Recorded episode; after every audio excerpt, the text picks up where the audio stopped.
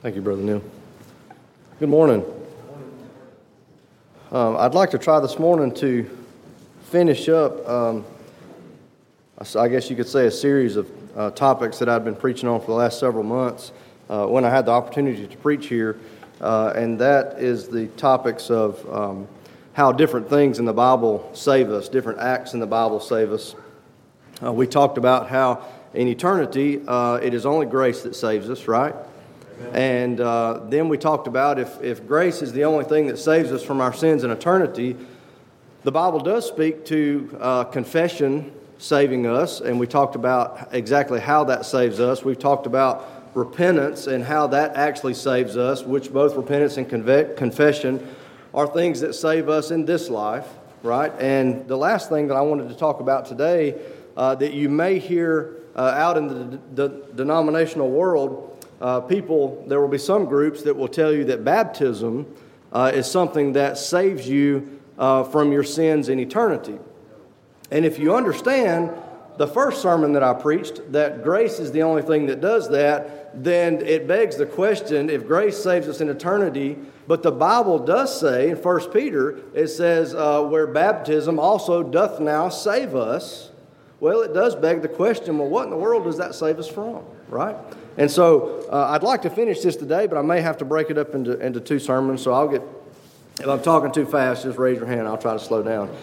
But I want you to think about just the, the ordinance that we call baptism. And if you didn't know much about the church, and if you didn't, uh, you know, if you just popped up out of the ground and all of a sudden we're walking around on this earth, baptism is something that you might find uh, to be what you might consider a strange undertaking that we as Christians do, right? If you just walked up and said, uh, you know, hey, I don't know anything about the church, I don't know anything about anything, and you, you begin to sit and listen to preaching, and at some point, uh, usually throughout the year, you will find us take uh, the, the baptistry back here and we will fill it up with water, and then we will take a person that comes down and uh, you know professes their love for the Lord and their need for uh, for His grace, and they, we will take them and Brother Tim will take them into this baptistry full of water, and he will take them and he will uh, immerse them in the water, and then he will bring them back up.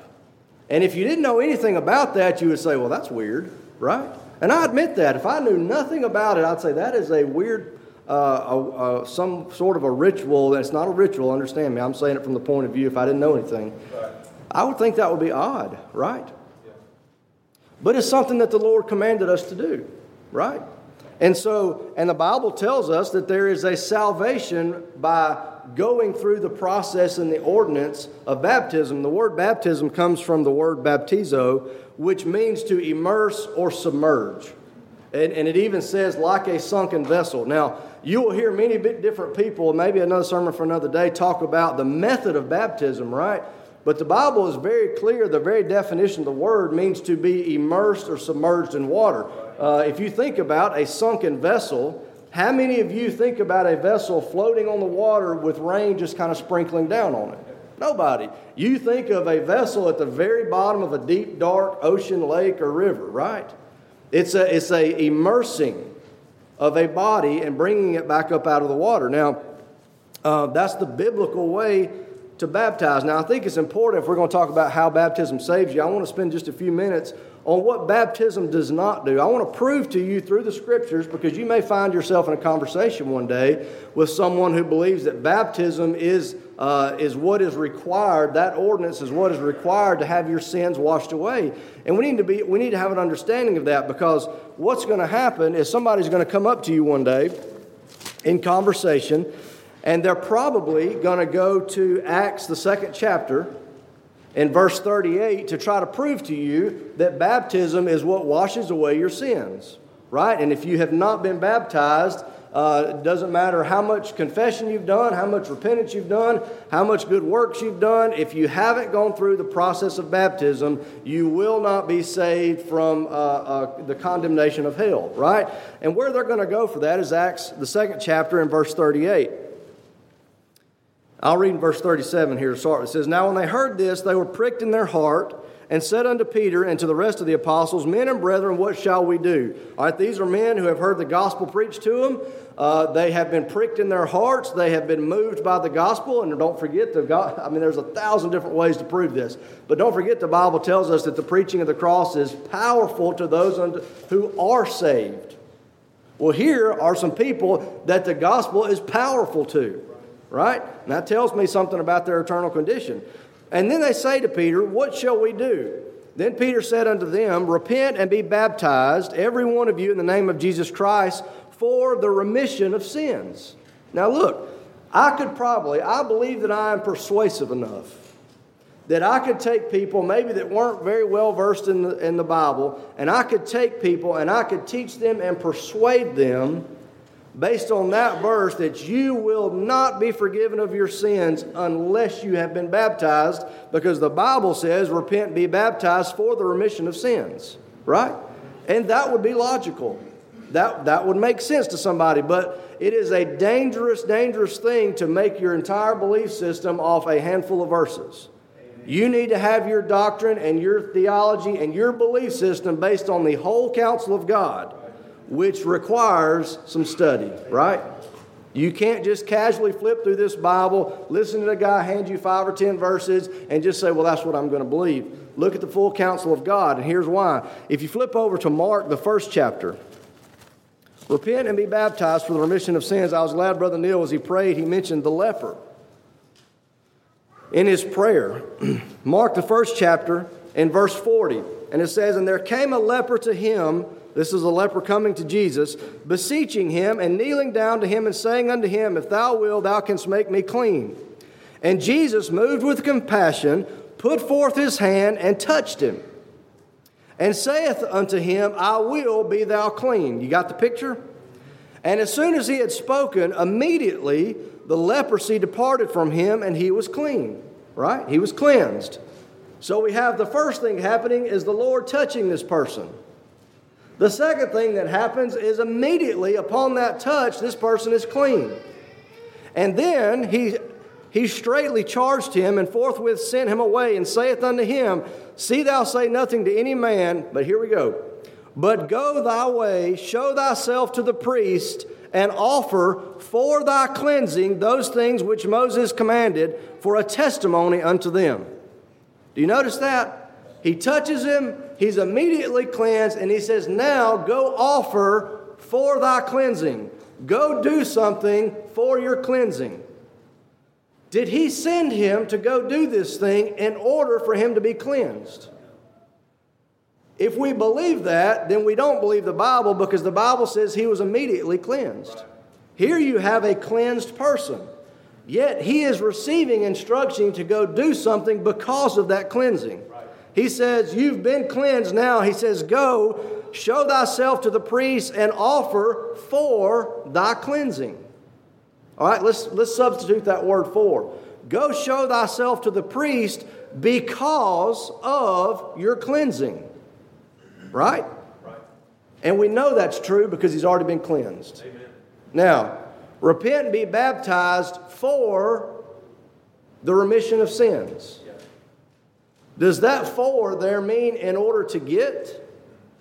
Or does that for mean because of? Right?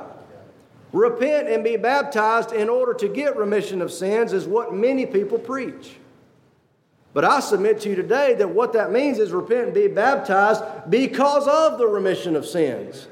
It would be foolish to go to the doctor and the doctor tell you and hand you a big uh, bottle of antibiotics and says, I want you to take these antibiotics in order to get strep throat. If he walked up and said, Here's a bottle of antibiotics, take that antibiotics for the strep throat.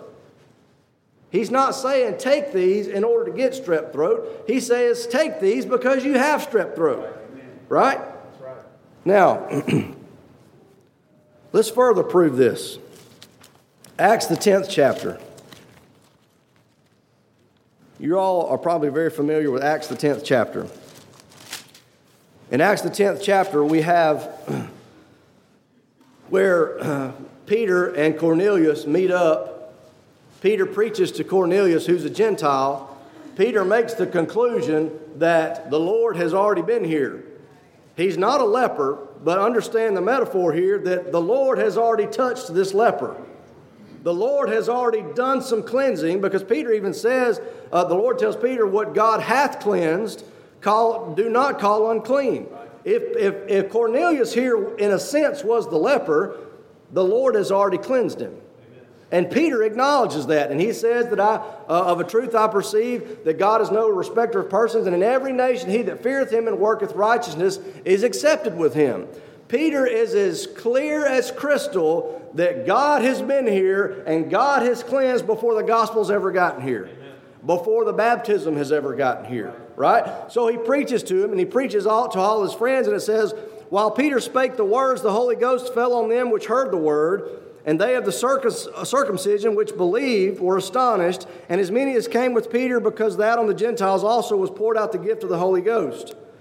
For they heard them speak with tongues and magnify God. Now here's the word, here's what I want you to get. Then answered Peter, Can any man forbid that these should not be baptized which have received the Holy Ghost as well as we? You see what Peter says? These people have been touched by the Lord. These people have been cleansed. These people are showing the fruit of the Spirit. These people have received the Holy Ghost. Does anybody in their right mind think that these people are hellbound? According to Peter, Peter's testimony. He says, Look, with all these evidences, why in the world should we not baptize them? Right. Can any man forbid water that these should not be baptized? which have been showing the fruits of the Spirit, which have been professing the Lord, which have been doing all these wonderful, mighty works, which have received the Holy Ghost, who have been cleansed by the hand of the Lord, what's next? Baptism. Right? Now, let's go to what baptism does do. I, I, that is a very, very small portion of the proof that the scriptures give us that baptism does not save you from your sins in eternity. But now, the Bible tells us that it does save us. Right. So, what does it save us from? Flip over to 1 Peter for a second, and third chapter.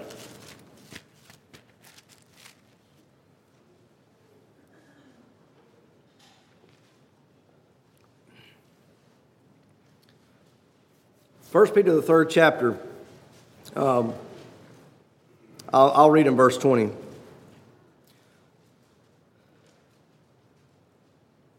Which sometime were disobedient when once the long suffering of God waited in the days of Noah, while the ark was a preparing, wherein few, that is, eight souls, were saved by water. The like figure, whereunto even baptism doth also now save us. I'm so glad they put this parenthesis in there.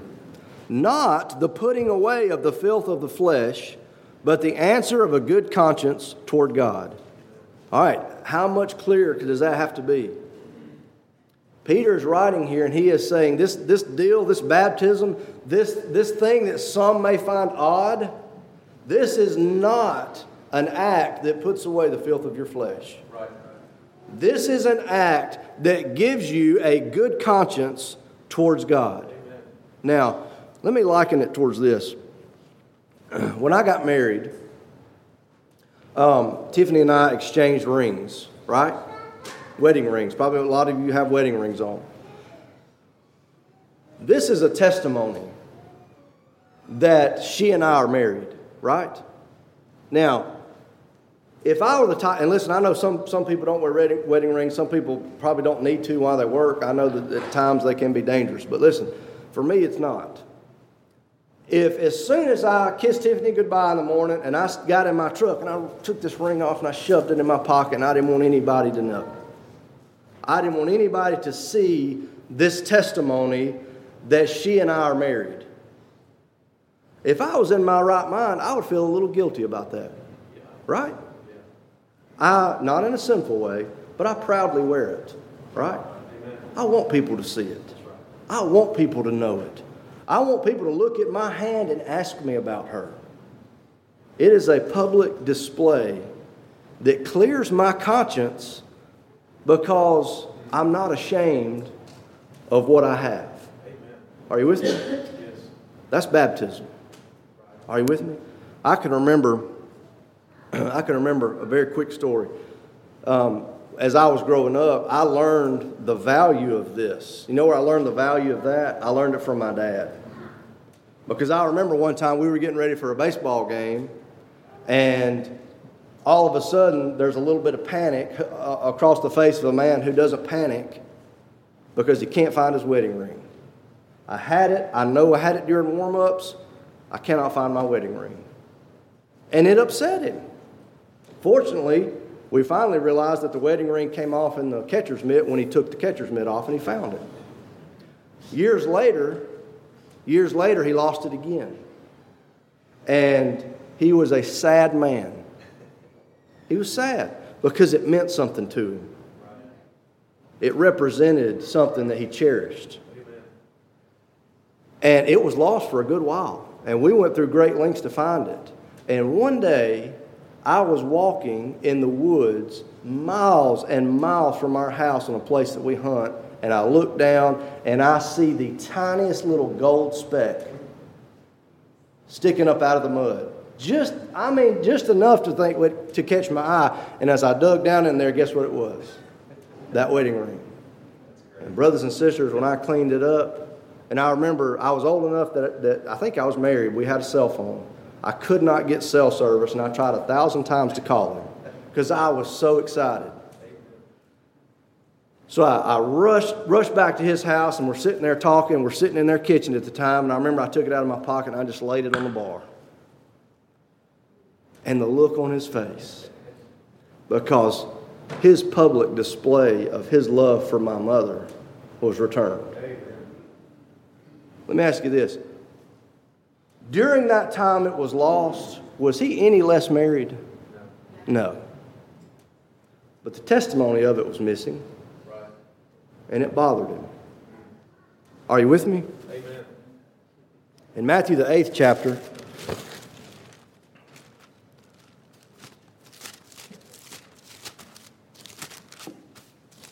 It's another example, another, um, not example, uh, um, another account of the leper.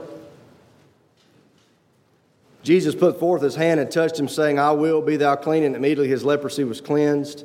And Jesus saith unto him, See thou tell no man, but go thy way and show thyself to the priest, and offer the gift that Moses commanded for a testimony unto them.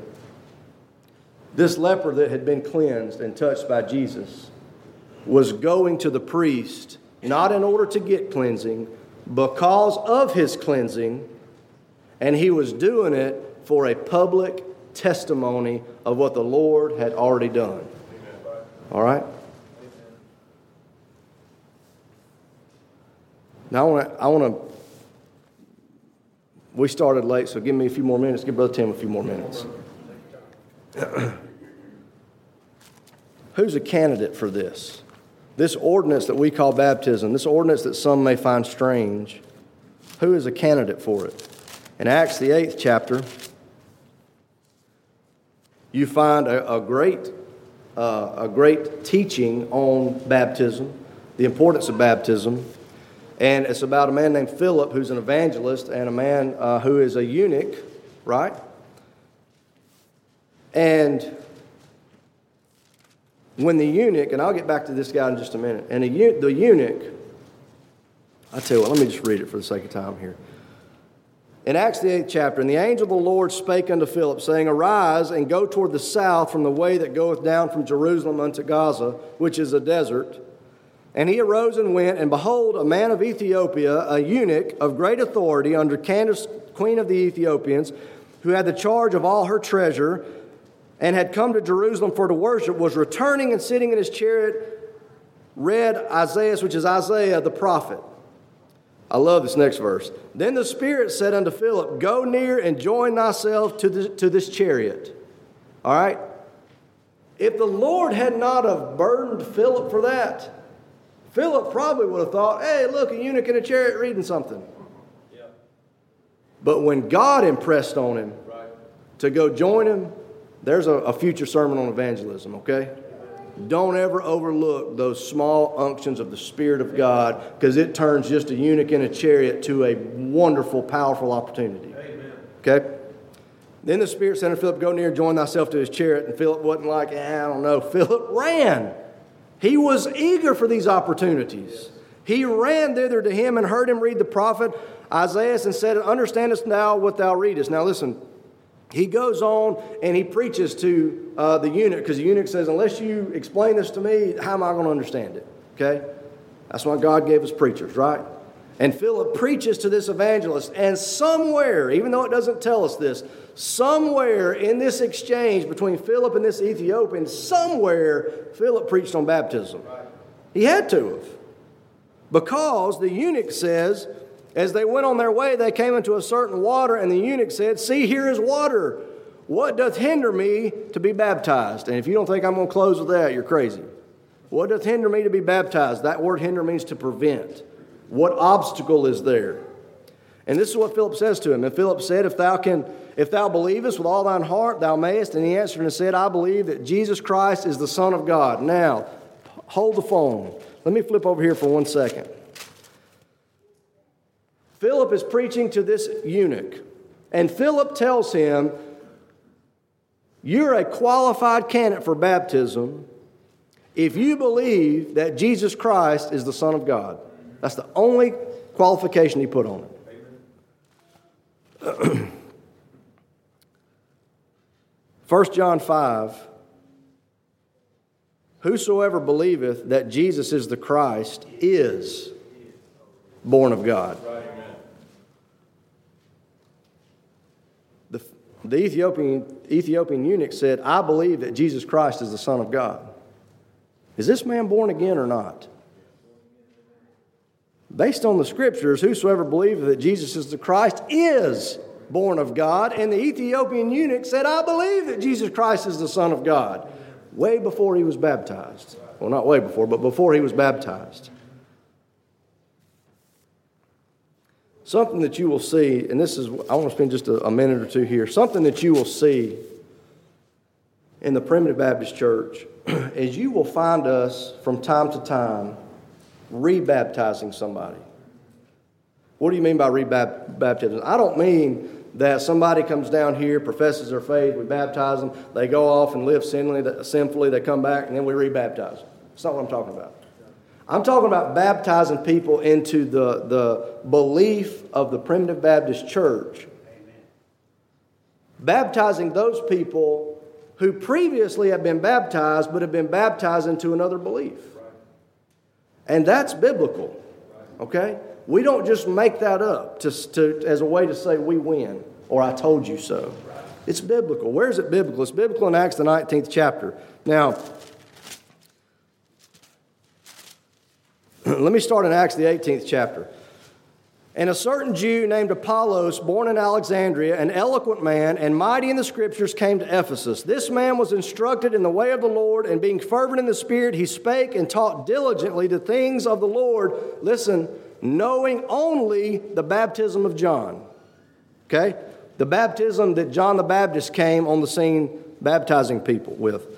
And he began to speak boldly in the synagogue, whom when Aquila and Priscilla, which I love their backbone, by the way, had heard, they took unto him and expounded unto him the way of God more perfectly. That took some courage. All right, this eloquent man standing up and preaching, but he's not preaching it quite right. He's got some things off. And this, this, this, these people, Aquila and Priscilla, say that I'm going to take the courage to teach him a little better. Right? They teach him a little better and they expound the way of God more perfectly. And he goes on and says, and it came to pass that while Apollos was at Corinth, Paul, having passed through the upper coast, came to Ephesus, and finding certain disciples, he said unto them, Have ye received the Holy Ghost? And she believed, and they said unto him, We have not so much as heard whether there be a Holy Ghost. And this is what he says He said unto them, Unto what then were ye baptized? And they said, Unto John's baptism. Then said Paul, John verily baptized with the baptism of repentance, saying unto the people that they should believe on him which should come after him, that is on Christ Jesus. And it says, when they heard this, this group of people who have already been baptized, but they were baptized with incorrect knowledge, if you would. They were baptized, well, not incorrect knowledge, they were baptized with a lack of understanding. That's a better way to say that. When they heard this, they were baptized in the name of the Lord Jesus. Do you see that? A group of people who loved the Lord, were sincere, devoted, and followed the Lord, but they lacked some understanding. And when they got that understanding, they were baptized again with a fuller, more perfect understanding. Right. Okay? That's biblical. We don't make it up, right? Now, I was rebaptized because the first baptism that I was baptized under was under a baptism that, that believed that I was sinking. The Lord threw me a life raft, hoping that I would grab it. But my second baptism was based on the belief that the Lord looked and saw me sinking dead and rotting on the bottom of the ocean, and He went and got me and gave me life. Amen. Those are different. Amen. It's as different as John's baptism and the Lord's baptism. And so I wanted to become a part of this church. So I put aside all my fear and all my pride and whatever else was a hindrance to me. And I came down and said, I want to be baptized into this, this church, become a part of this local body, because I have a better, more perfect understanding of why I am here breathing, not because I grabbed the life raft, but because He grabbed me Amen. and brought me in. Amen. Acts, the eighth chapter. What doth hinder me from being baptized? Are there obstacles for you guys? Are there obstacles that hinder you from being baptized? Because listen, when you walk down and Brother Tim takes you and he, he immerses you in this water and you come up out of that water, it is a public display that you have fellowship with the Lord, that you believe that Jesus is the Son of God, and it clears your conscience with God because you have publicly said, I am one of His. Right? So, what does hinder you? Thank you for your time, and I hope that's been profitable. Please pray for Brother Tim, and, and uh, don't charge him if he goes over a little bit.